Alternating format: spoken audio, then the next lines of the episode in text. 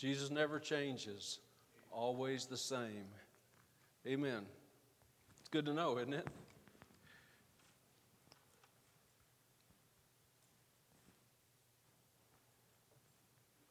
I'd say amen. It is good to know. We're going to be in Matthew chapter 28 as we begin this evening, and we're going to venture off into some other places too. We're going to talk about discipleship a little bit. And we actually have a handout. If somebody could have, Joseph, could you give me a hand with this maybe? And um, everybody gets one. Fill in the blanks.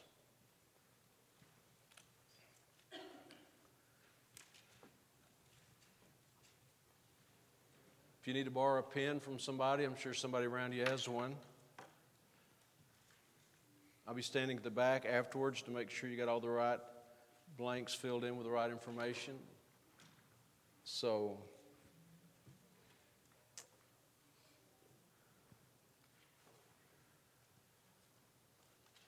you know, our church is, provides a, a number of different um, discipleship lessons. The first one, I guess, we ever put out was 13 lessons, 13 different lessons. Uh, Brother Cook and some of them have been using that on Monday nights, some of the men.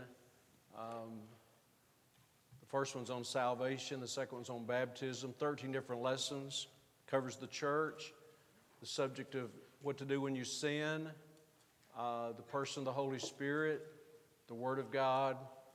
Um, just salvation, of course, I mentioned that. Um, eternal security, assurance of salvation.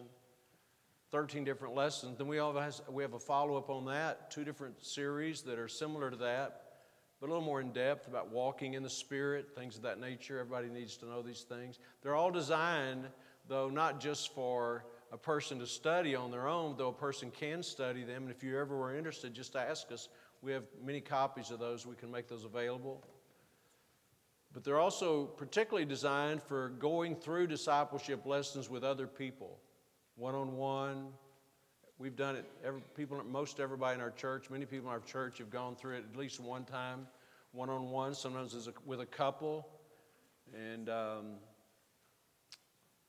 then we have another series of lessons, five or six lessons, just on salvation building up to a person, helping a person understand the role of the Word of God, how sinful we are, how much we need to be saved, those kind of things. I just say all that to say uh, we have a lot of material that we have available, and sometimes we just need to remind people about that, I think.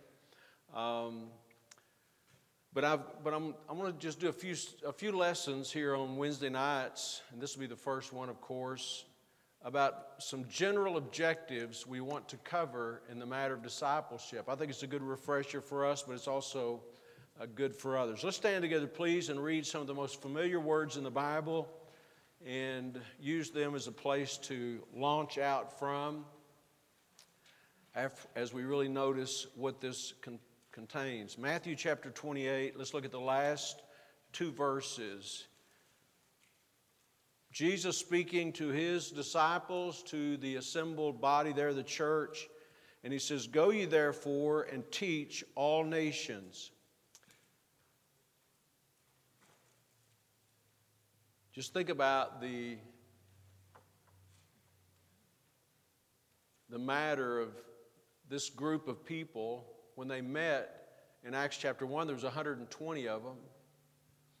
And Jesus said, take this message to the whole world. I mean, to me, it's a daunting task today to take the message to the whole world. When you have the internet, when you have, you know, radio, television, texting, mass media, all these means of getting the truth out, and still it's a daunting task, isn't it? Go ye therefore and teach all nations baptizing them in the name of the Father and of the Son and of the Holy Ghost, teaching them to observe all things whatsoever I've commanded you. And lo, I'm with you always, even unto the end of the world. Amen. You may be seated. So, this is the instruction, this is the final marching order, this is the job description that Jesus gave to his disciples, and he tells them to make disciples. So, A, the commission was to reproduce themselves. I want you to go tell other people, explain the gospel to them, get them baptized, and, you, and then I want you to teach them everything that I've ever taught you. By the way, in order for them to teach the others everything Jesus had taught them, they must have been paying attention when Jesus taught them, right? Teach them everything. So, this responsibility given to the Lord's churches is perpetuating. That means it just goes on and on. This was the first, this, we have this command in various wording in the Gospels and the book of Acts, but it's, it was to be perpetuated. That means one, one church, one group of people, one individual tells others, and I mean, somebody told you, somebody told me, we've told others, they're supposed to tell others. So, what's included in this commission? The first thing is evangelism. He doesn't say evangelize in verse 19. He says, Go ye therefore and teach all nations. But the word there, to, to make disciples, to instruct them, and then baptize them, and implied and embedded in that is the evangelism. We've got to go give people the gospel. Give them the gospel. After they're saved, they need to get baptized. That includes in itself this, the planning of churches. Because when a, when a person gets scripturally baptized, they become a member of the church whose authority baptized them. In Acts chapter 2, it says, They that gladly received his word were baptized, and the Lord added unto them about 3,000 souls. So, so you've got evangelism, you got baptism, you got church planting, and then you have this matter of learning and living the word of God. He says, Teach them all things whatsoever I've commanded you.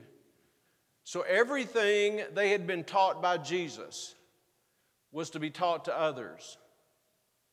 Now, this is not this command, if we look at this as though this commission was given to 12 people and only 12 people, then that means that after they're gone, it's, it's no longer relevant. It's no longer um, expected. But that's not true. It was given to the followers of Jesus, and, and we as followers of Jesus are to we're to evangelize, share the gospel, see people get baptized, and teach them everything.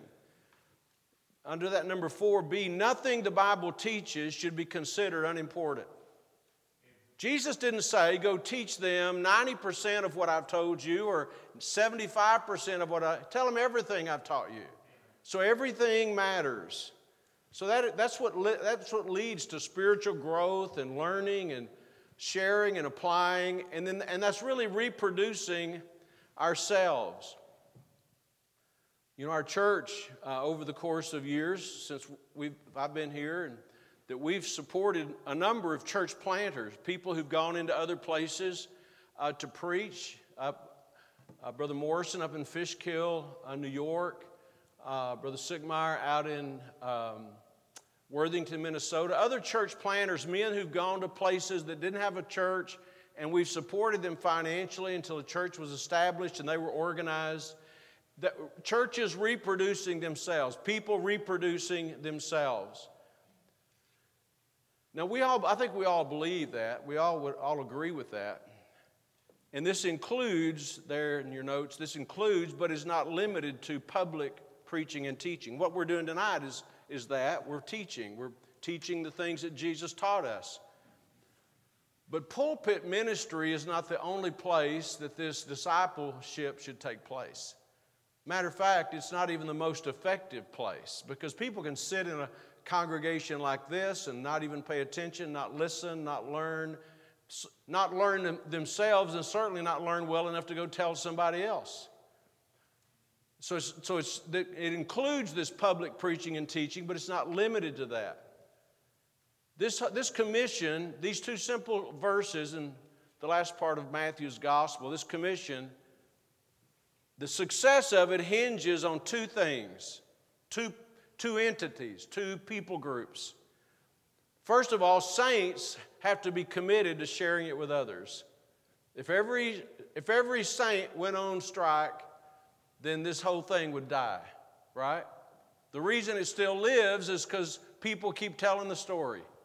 People keep sharing it with others. We, we have the gospel because someone gave it to us. I'm talking about we in America have the gospel because the gospel was being spread before America ever was. If, if, if, if, all, if everybody quit, maybe, maybe you're sitting here thinking tonight, you know, I can't remember the last time that I engaged a person in a spiritual conversation, or I can't remember the last time I gave out a gospel tract and you've just sort of been in that mode for a while. What if everybody did that? If everybody stopped, then this message and this movement, if you call it a movement, would stop. Now, it's not going to stop because uh, God has people continue to tell it, but, but the commission depends upon saints being committed to sharing it with others. But also, disciples, those that are learners, by the way, if you're a learner, you're by definition you're a disciple. And also, if you're not a learner, by definition, you're not a disciple. So, the second group, disciples have to be committed to taking their spiritual growth seriously. Right? If they're not willing to grow, if they're not willing to listen, if they're not willing to, like I said, we have a number of different people right now, not, not this very moment now, but uh, this period of time that are meeting with other people in our church or evangelizing, going through discipleship lessons with other people. We have a number of people who are engaged in discipling people, but you can't disciple a person who's not willing to be taught, right?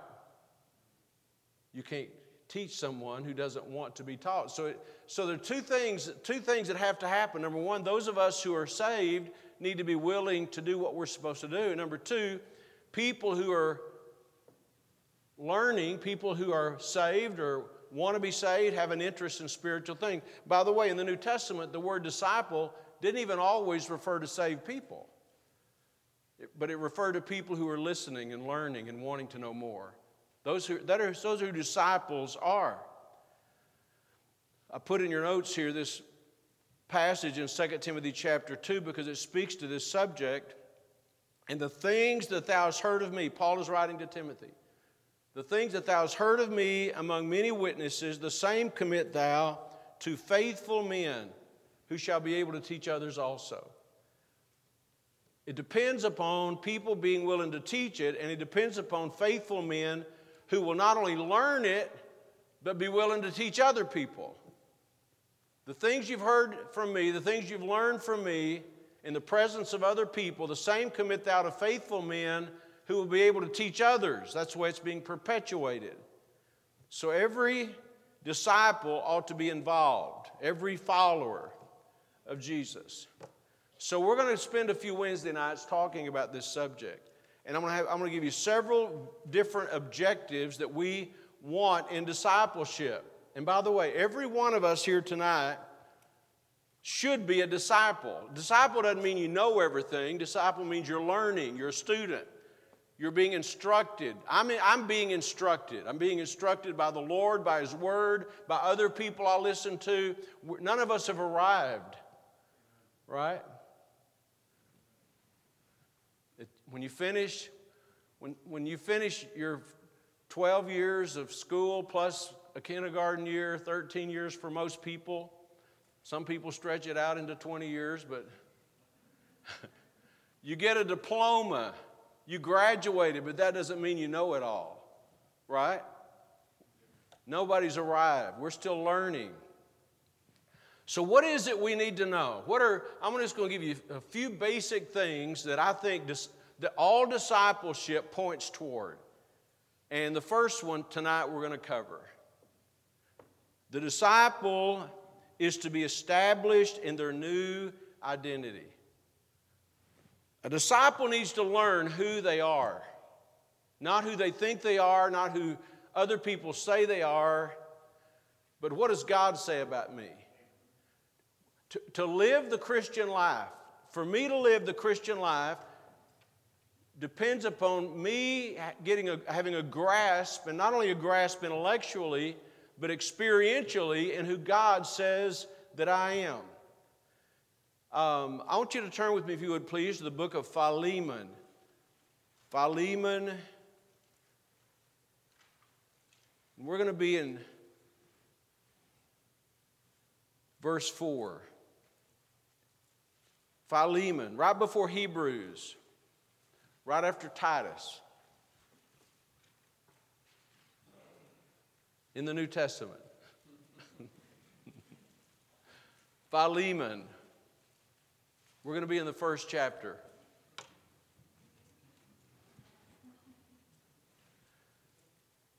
Let's just read a few verses here in Philemon. Verse 4 says, Paul is writing, of course, I thank my God, making mention of thee always in my prayers, hearing of thy love and faith which thou hast toward the Lord Jesus and toward all saints, that the communication of thy faith may become effectual by the acknowledging of every good thing which is in you in Christ Jesus. That verse 6 is what we want to think about as we're thinking about what discipleship what discipleship should help us understand our new identity. Just look at this verse again. I want to read it again. Look carefully, if you would, in your Bible, that the communication of thy faith may become effectual by the acknowledging of every good thing which is in you in Christ Jesus. Not every good thing which is in you, period, but everything good thing that's in you in Christ Jesus. Now, highlighted in your notes three words that I think help us understand this verse. The first one is communication, that the communication of thy faith. And the word communication means what we would think of as to communicate, but it it's the word koinonia. It means partnership and sharing and distribution.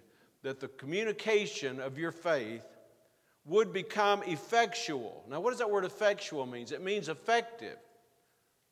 It means some synonyms would be active and operating. It's working. The communication of your faith would be effective. Notice this in verse 6 by the acknowledging of every good thing which is in you in Christ Jesus. Acknowledging means you have correct knowledge, you recognize something. So, what, I'm going to paraphrase this verse and, and notice what, what it's saying to us. The more we know who we are and what is ours in Jesus Christ, the more effective we'll be in distributing or sharing it. So, one of the things, one of the, one of the general pa- courses of discipleship, not a course like I'm going to go through these lessons, but the direction, a course, one of the general paths of discipleship is a continuing growing and understanding who we are. Because our experience tells us things about who we think we are, and people may tell us things about who they think we are, and our own mind may tell us about who we think we are, but the most important thing is to know who, what God says about us. And so, we want to know who we are, our new identity. As I was preparing this, it came to my mind that we must first know who we were before we were saved. I mean, a person just like the Bible teaches us who we are as saved people, the Bible teaches us who we were before we were saved. And there's some people here tonight, or some people maybe that are seeing this, that the matter of who a person is before salvation is probably more relevant to you tonight than who we are after we get saved. If you're not saved, you need to know what it means to be lost. Now, I'm not going to teach that whole lesson, obviously, but, but let's just look at this briefly because the more, I think the more we know who we were, the more we appreciate who we are. Now, I'm going to look at Ephesians. I'm going to look at a couple of passages, but first I'm going to go to Ephesians uh, chapter 2. Ephesians chapter 2, just the first three verses, and I'm going to read through them and just kind of point out some things that we want to emphasize. This is, this is not just you or me a few selected individuals. This is everybody that ever breathed God's air. This describes who we were before we got saved. Ephesians 2 and verse 1 says, And you hath he quickened who were dead in trespasses and sins. We'll come back to this another time, but quicken means he brought you to life because you were dead. Dead in trespasses and sins.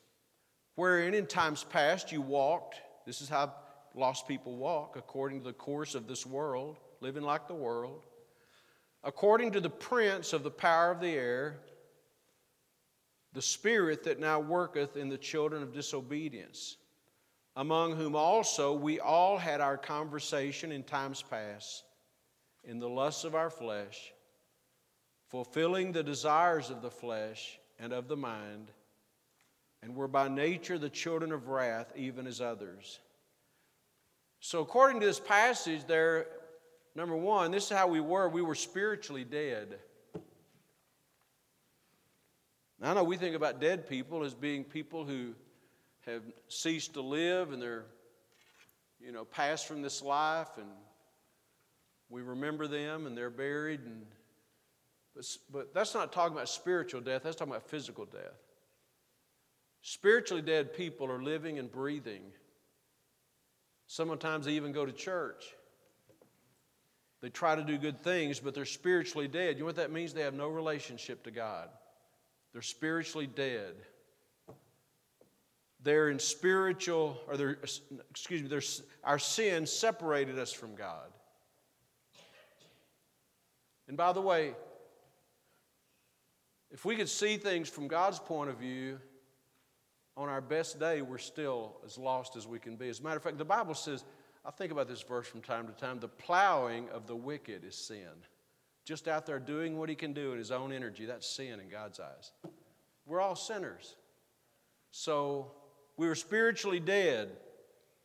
And then we were in spiritual, we were in spiritual bondage. We were in bondage. That talks about this to the to the power, prince of the power of the air, and and the lusts of our flesh, fulfilling the desires of the flesh. We were by nature the children of wrath. You know, when Jesus was in that great John chapter 3 passage about being born again and for God so loved the world that he gave his only begotten Son, in that same passage, it says that the, talking about lost people, the wrath of God abides on them. That's amazing think, think. The, the wrath of God, if you're here and you're lost and you don't get saved, the wrath of God is presently, currently abiding on you. That's what the Bible says. So, this is how we were before we got saved. One other passage I'd like to turn to before we get into the new identity 1 Corinthians chapter 6. Because I have a lot of ground to cover tonight, I'm going to resist the temptation. If I was in a Bible study with a smaller group, I'd be wanting to ask questions and see what they're thinking, make sure they understand.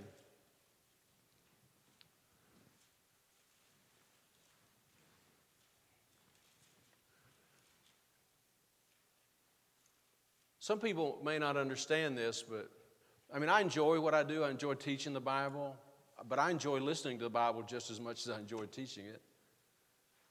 But I was thinking the other day of all the times last week I, I preached, you know, a couple of times on Sunday and then had a funeral last week and um, had a Bible study on Friday night with just five or six people. But truthfully, the Bible study we had on Friday night with five or six people is the most fulfilling time in the Word I had all last week. You, doesn't have to, you don't have to have a lot of people to enjoy Bible study. We don't enjoy people because we have a lot of Bible study because we have a lot of people. We enjoy Bible study because we're studying the Bible. 1 Corinthians chapter 6 and verse 9. Know ye not that the unrighteous shall not inherit the kingdom of God? 1 Corinthians 6 9. Be ye not deceived. Don't be deceived about this now. Neither fornicators, nor idolaters, nor adulterers, nor effeminate nor abusers of themselves with mankind, nor thieves, nor covetous, nor drunkards, nor revilers, nor extortioners shall inherit the kingdom of God. And such were some of you. But you're washed and you're sanctified, but you're justified in the name of the Lord Jesus and by the Spirit of our God. So, any unrighteous person is incapable of entering God's kingdom. You shall not, the unrighteous shall not inherit the kingdom of God. And that's not talking about human righteousness. The, you know, the Bible is very clear about this that our righteousnesses are as filthy rags in the sight of the Lord. So, our, because of our unrighteousness, we're incapable of entering God's kingdom. No lost sinner can inherit the kingdom of God. So, that's, that was our predicament. We were spiritually lost, we were dead, we were in bondage, separated from God, the wrath of God abiding upon us, and then we got saved. And so, what happened when we got saved? We didn't just, we didn't just turn over a new leaf we became a new person. That's salvation. Now let's go back to the passage we had in Ephesians. Go to Ephesians, except I want to begin in Ephesians 1 and then go to Ephesians 2. In the rest of our evening, we're going to talk about our new identity. What happens when a person gets saved? I'm going to begin in Ephesians chapter 1 and verse 3. I'm going to read through these verses, and I'll mention the things that are in our notes if you're filling in the. By the way, you're staying up with us in the blanks and stuff. Bella, you doing okay? We're good. Have you missed any? We're good. All right. Ephesians chapter one, verse three. Blessed be the God and Father of our Lord Jesus Christ, who hath blessed us with all spiritual blessings in heavenly places in Christ in Christ. That's the first thing we want to notice about who we are. We're in Christ. 2 Corinthians 5:17 says, Therefore, if any man be in Christ, he's a new creature. Old things, old things are passed away, all things become new. We're in Christ. Verse, verse 4 According as he hath chosen us in him before the foundation of the world, that we should be holy and without blame before Him in love. Now, what does that mean when it says, He hath chosen us in Him before the foundation of the world? That we should be holy and without blame before Him in love. It means God decided before even creation that everyone that was in Him would be saved. He didn't choose that the religious people would be saved, He didn't choose that the good people would be saved. He chose that everyone, no matter the color of their skin, no matter where they came from, no matter what they've done in their past, no matter what they'll do in their future, but everyone that's in Him will be eternally saved. And because of that, verse 5, having predestinated us unto the adoption of children by Jesus Christ to Himself, according to the good pleasure of His will, He adopted us. We are adopted into God's family. God adopted, adopted me into his family. Isn't that a wonderful thing? Verse 6 says, To the praise of the glory of his grace, wherein he hath made us accepted in the beloved. In the beloved, it's talking about Jesus, the Son. And he's made us accepted in him. God accepts us in him. We don't have to work to get God's acceptance. We are accepted in the beloved. This is what happened when you got saved. Verse 7 In whom we have redemption through his blood the forgiveness of sins according to the riches of his grace. So we're redeemed th- through his blood. Redeemed means he purchased us, he paid the price for us, and we're forgiven. So, so what caused all this? What is, what is the thing that triggered all this? Verse 12 says that we should be to the praise of his glory who first trusted in Christ. You know when this all started? For us, it's when we trusted in Christ, when we put our faith and trust in Jesus Christ. When we believed on Jesus Christ, then we were forgiven, we were redeemed, we were accepted, we were adopted, we were placed in Christ. And verse 13 says, In whom ye also trusted.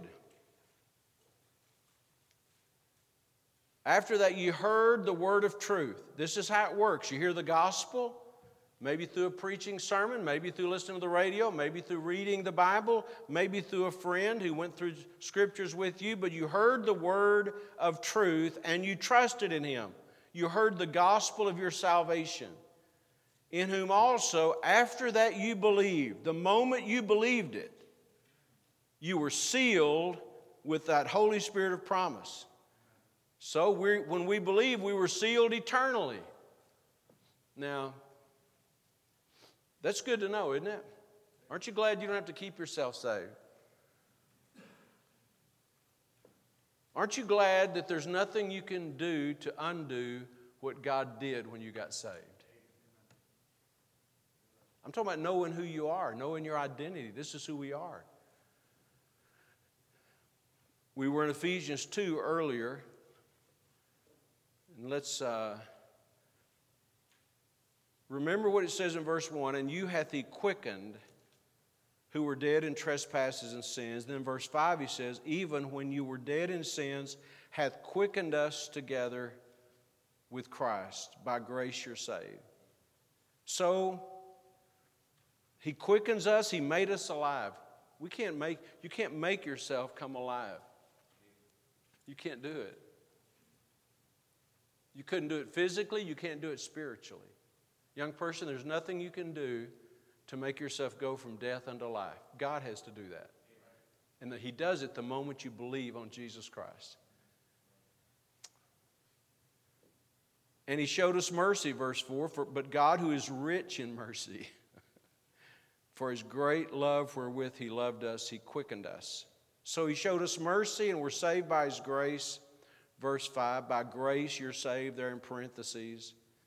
And then verse 6 it says, And hath raised us up together and made us sit together in heavenly places in Christ Jesus. We are seated with Christ in heavenly places right now, tonight. We're sitting here physically, we're in church, we're going through our notes, we're carefully filling in the blanks, we're listening, we're listening to what uh, God says about our new identity, but spiritually, positionally, we're seated with Christ in heavenly places. That's good to know, isn't it?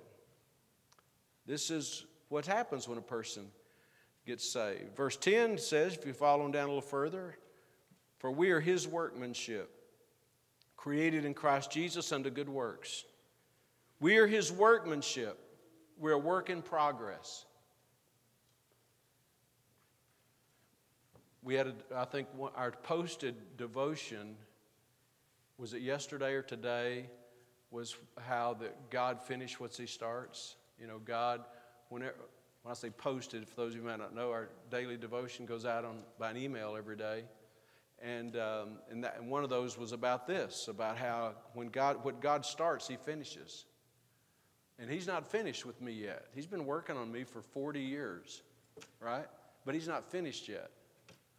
You may think I'm, you may think I'm pretty close to being finished, but you don't know me. Ask, ask my wife. She knows I got a lot of work to be done on me yet. And God knows that. He's working on us. So we're His workmanship. I was, we were in 1 Corinthians a moment ago. Let's go back to that. 1 Corinthians chapter 6.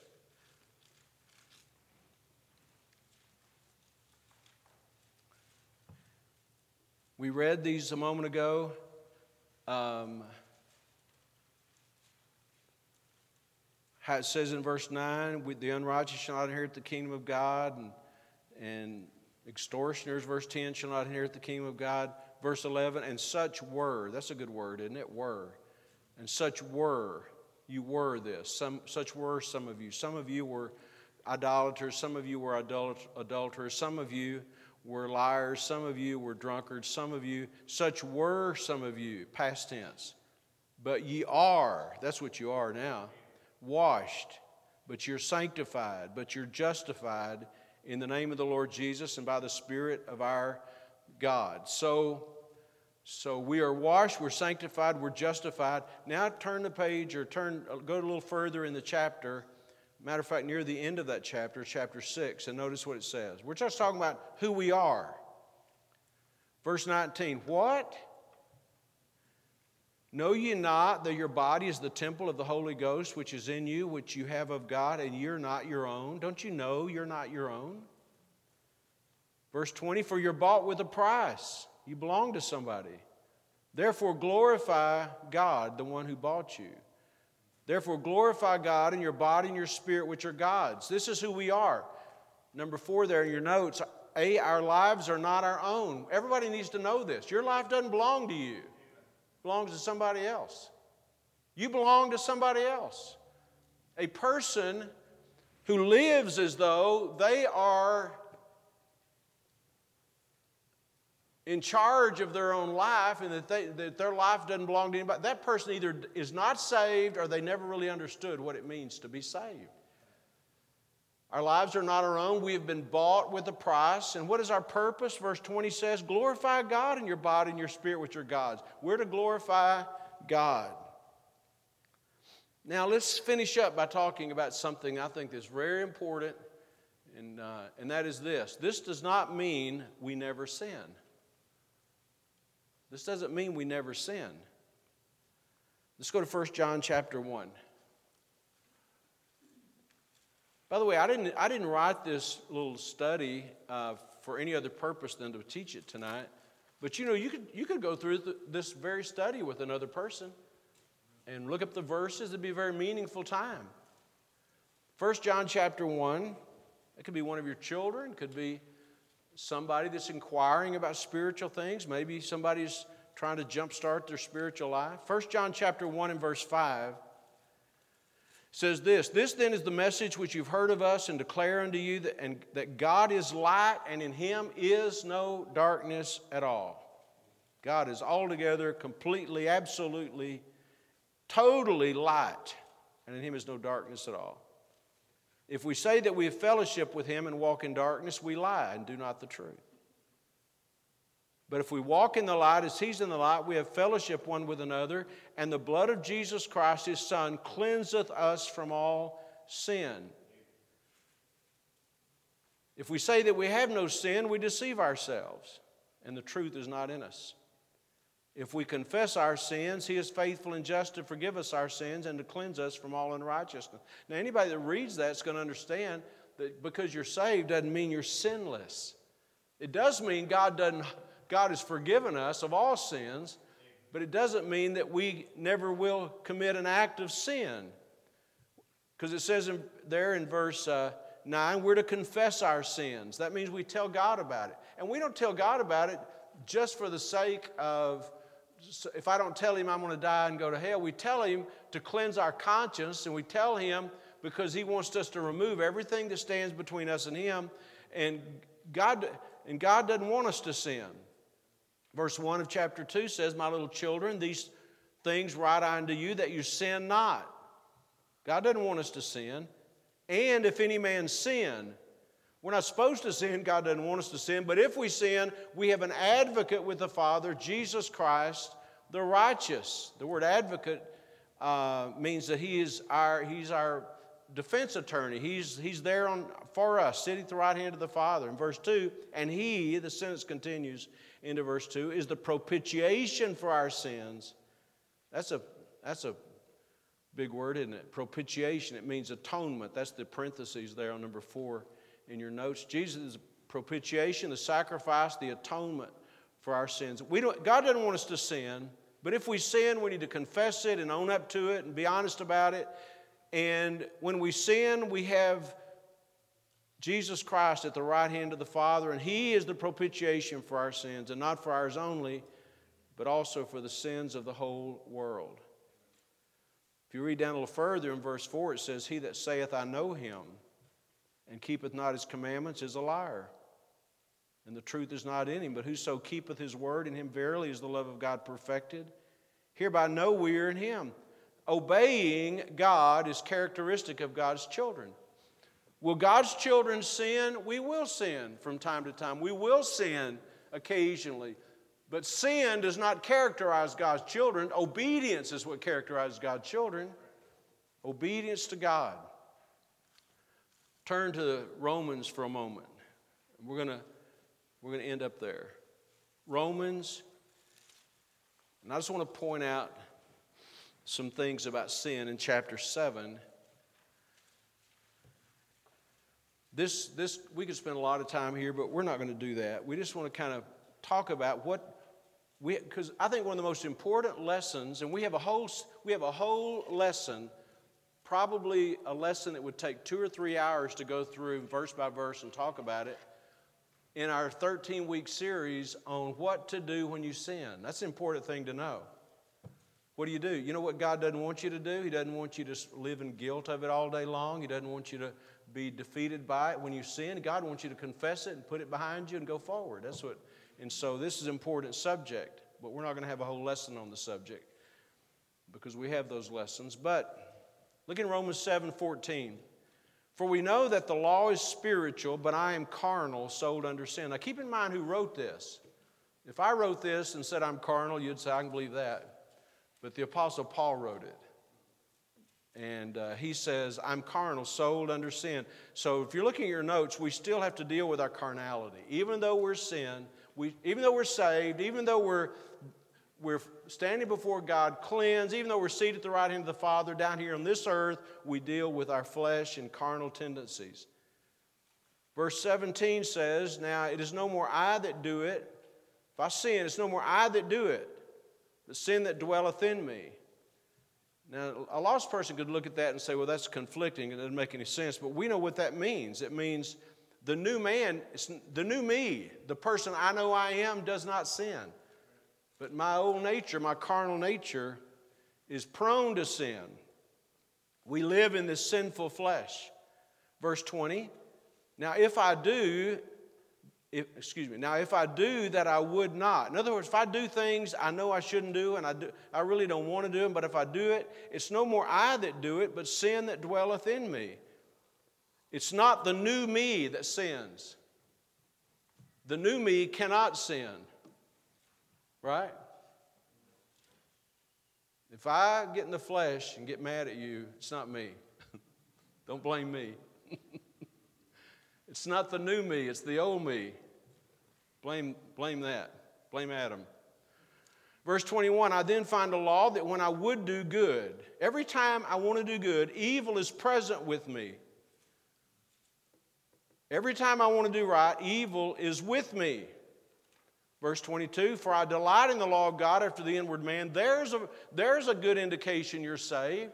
There's something inside you that enjoys doing what God wants you to do. There's, that's the new man. The new me, the new me wants to do what's right. But, verse 23, I see another law in my members talking about in his body, in his flesh, warring against the law of my mind and bringing me into captivity, the law of sin which is in my members. There's a battle within. Every Christian has this. Paul had it. If Paul has it, stands to reason we would have it. O wretched man that I am, verse 24. We've all felt that. Who shall deliver me from the body of this death? I thank God through Jesus Christ our Lord. So then, with the mind, I myself serve the law of God, but with the flesh, the law of sin. So we, the victory we have is in Jesus Christ. One page to the left, Romans chapter 6. We're talking about we're new, we made new creatures, we've been adopted, we've been forgiven, we've been cleansed, we've been washed, we've been justified, we've been glorified, sanctified, we have been sealed. And we're seated with God in heavenly places, but we still have to deal with sin. Romans chapter 6, verse 4 talks about baptism. Therefore, we are buried with him by baptism into death. This is what baptism pictures. We're buried with him by baptism into death, that like as Christ was raised up from the, glory, from the dead by the glory of the Father, even so we also should walk in newness of life. Baptism pictures that we're dead in Christ, buried in him, and raised to new life. Verse 11. I'm just abbreviating this, of course. Verse 11 Likewise, reckon you also yourselves to be dead indeed unto sin, but alive unto God through Jesus Christ our Lord. The word reckon means accounted as a fact. We're to reckon ourselves dead to sin in Jesus Christ, but alive to God. That's how we deal with the old carnal nature. We have to recognize that Jesus didn't just die for our sins, plural, the acts of sin that we've committed. Jesus died for our sinfulness. And we were in Him.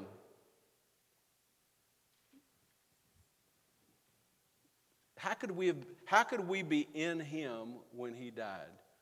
The same way we were in Adam when he sinned.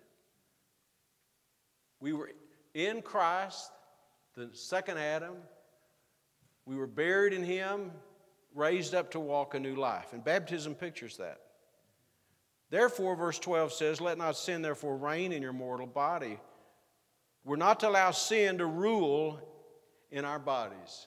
Any kind of sin pride, lust, bitterness, dishonesty, hypocrisy. We're not to allow it.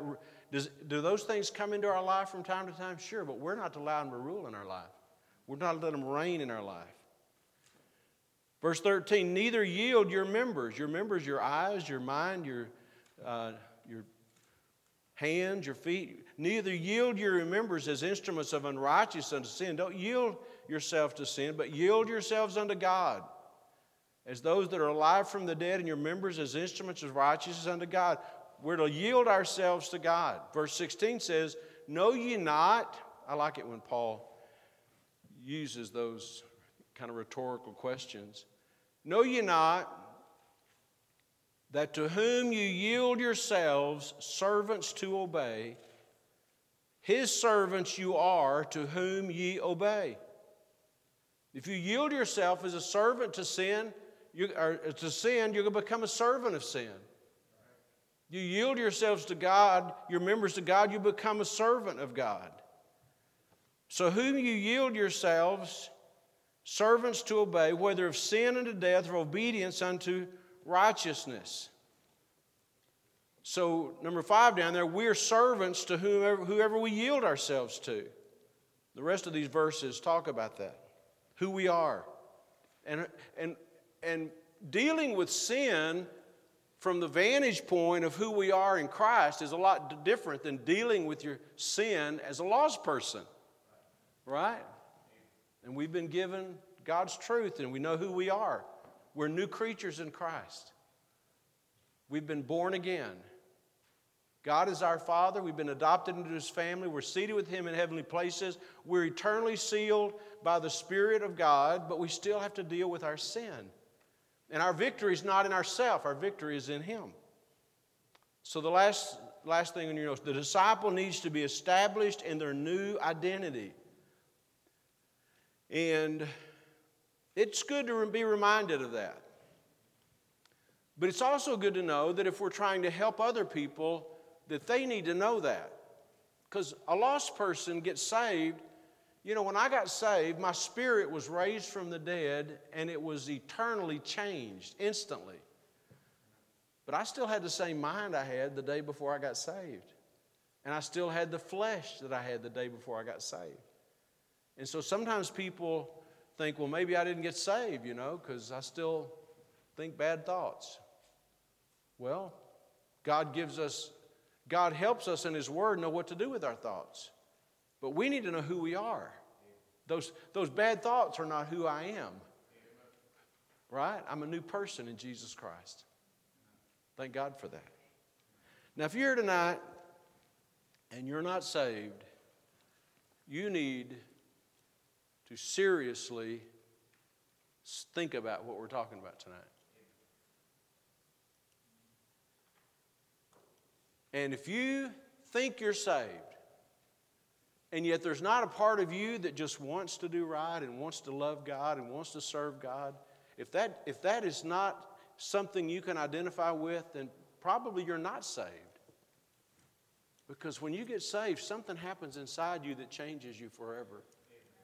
Right? It does. And if we're saved, then we need to be reminded about who we are and what to do when we mess up, because we're all going to mess up from time to time. Right? All right. We're going to have several more lessons on this subject. This is the first one. We need to be. What should? What should? What do we want? What's our objective in discipleship? That we be established in who we are in our new identity. Let's stand together, please, if you're able to stand. Heads are bowed and our eyes are closed. Our Father, we thank you for your word, and we never get uh, tired of the truth.